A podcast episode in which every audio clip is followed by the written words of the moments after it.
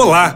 Hoje apresentaremos mais um episódio da série Da Mesa de Escrever ao Notebook, um podcast criado especialmente para refletir sobre a produção cultural no Brasil nos últimos 200 anos.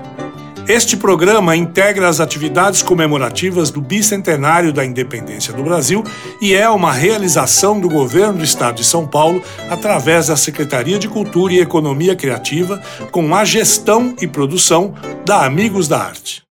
Nesse episódio, conversamos com Gal Ópido e vamos continuar conversando sobre fotografia e artes visuais, é, focando agora um pouco mais, Gal, na fotografia na, na República, ou nesse período, nesses 200 anos da independência. Então, a gente tem uma figura muito importante com relação ao suporte fotográfico, que é o Valério Vieira, que nasceu em 1862 e faleceu em 1941. Ele cria, em 1901, na verdade, um objeto fotográfico que ele deu o nome dos os 30 Valérios. Ele faz uma múltipla impressão, como se fosse um múltiplo autorretrato. Tem 30 vezes ele impresso no papel, né, em posições diferentes. Né? Como se fosse uma grande reunião com 30 pessoas, sendo que uma delas olha para o observador da imagem. Então, ele lida não só com metalinguagem, mas ele lida, ele desenvolve um processo fotográfico muito específico. Né? Isso talvez tenha a ver até com, a, com essa anotação a respeito de João Pedro II, que era uma figura muito ilustrada e envolvida com a cultura em todas as interfaces, né? Com a telefonia também no Brasil, existia essa cumplicidade assim com a com, com tecnologia e expressão, né? Ele foi até amigo do Wagner, né? Do compositor. E então, para mim, esse fato do, do Valério Vieira Quer dizer, a gente tem inúmeros fotógrafos aqui, tem pessoas envolvidas com, a, com, com o próprio nascimento da, da fotografia contemporânea, né? que é o que é o Hércules Florence, que em 1883 já tinha registrado um método de é, que inclusive o, termo fotografia vem vem dele. E ele uh, nesse, no século XIX existia uma, uma ebulição né, de, de inventos direcionados para a gravação da imagem. Né? Então, da guerra, o NIEPS, na verdade, isso nunca acontece a partir de uma uh, de uma figura, né? Mas são esforços que já estavam sendo concentrados desde 1558 pelo Giovanni Battista della Porta. E daí veio e desemboca no século XIX, um século muito ligado a, ao conhecimento, né? E eu acho que o Valério Vieira, ele tem essa essa, eu acho que ele tem esse item que eu acho que é muito importante quanto linguagem. Porque logo depois dele, a gente tem uh, fotógrafos uh, de, de importância vital né, na história da fotografia brasileira. A gente tem o Augusto Stahl, que foi o primeiro fotógrafo da Casa Imperial, Marco Ferrez, e daí, e daí para frente. E ele ainda, o próprio Valério, ele era músico. Olha só. E ele, e ele compõe a fotovalsa exatamente para dar suporte de trilha musical a essa imagem.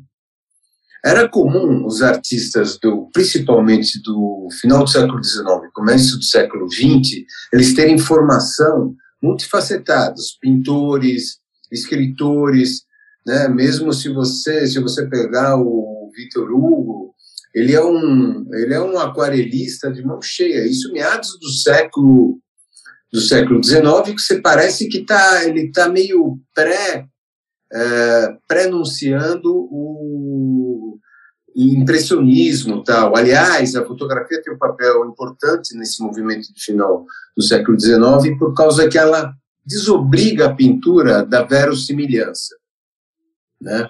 Com isso, existe uma uma libertação dos pincéis, né? onde eles começam a buscar na imagem outras construções que não a verossimilhança.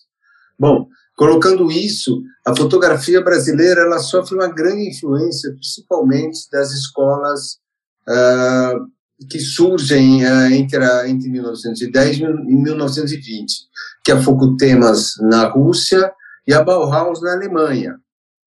Então, elas, essas escolas, elas, elas uh, têm uma visão de mundo, né, e ao mesmo tempo uma visão dos suportes expressivos totalmente abertas. Então, os, as peças gráficas, designer, arquitetura, tudo isso é muito processado e relido. Né? Muita coisa vem, inclusive, do Japão, né? Com, pela, pela própria cultura ligada à arquitetura e às artes visuais japonesas, eles assimilam tudo isso. Intervenções em negativos, uh, duplas exposições, quer dizer, o suporte fotográfico, uh, ele começa a ter, uh, assimilar todos esses esses indícios surgidos em, nas artes, sabe, do cubismo para foto, da foto para o cubismo, sabe, Man e assim por diante. E aí surge no Brasil figuras importantes assim nesse nesse nesse panorama. Uma das que eu cito é o Geraldo de Barros, né? O Geraldo de Barros ele nasceu em 1923, faleceu em 1998. Inclusive eu o conheci e fotografei exatamente para Vogue, assim, uma matéria sobre artistas brasileiros.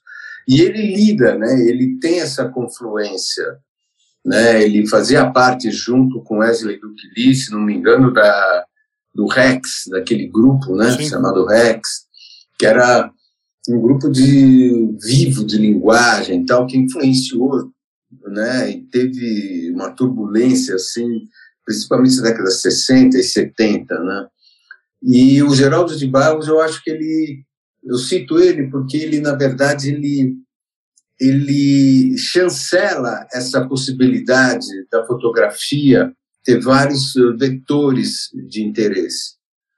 Eu posso juntar ele o nosso luso brasileiro, que é o Fernando Lemos, que nasceu, é contemporâneo dele, nasceu em 1926 e, e faleceu recentemente em 2019, que era pintor, designer gráfico, uh, e fotógrafo, né?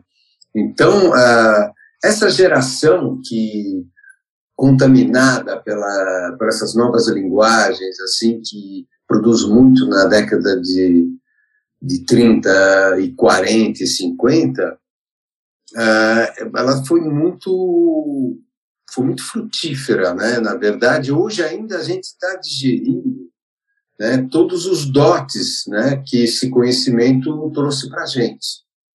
Né, e eu me sinto um, uh, como se fosse tudo, na verdade, né, qualquer processo criativo, existe a invenção, é, é, as analogias possíveis para as invenções anteriores. Né? Então, eu me sinto eu sinto que a gente vive essa evolução uh, de uma forma muito intensa, né?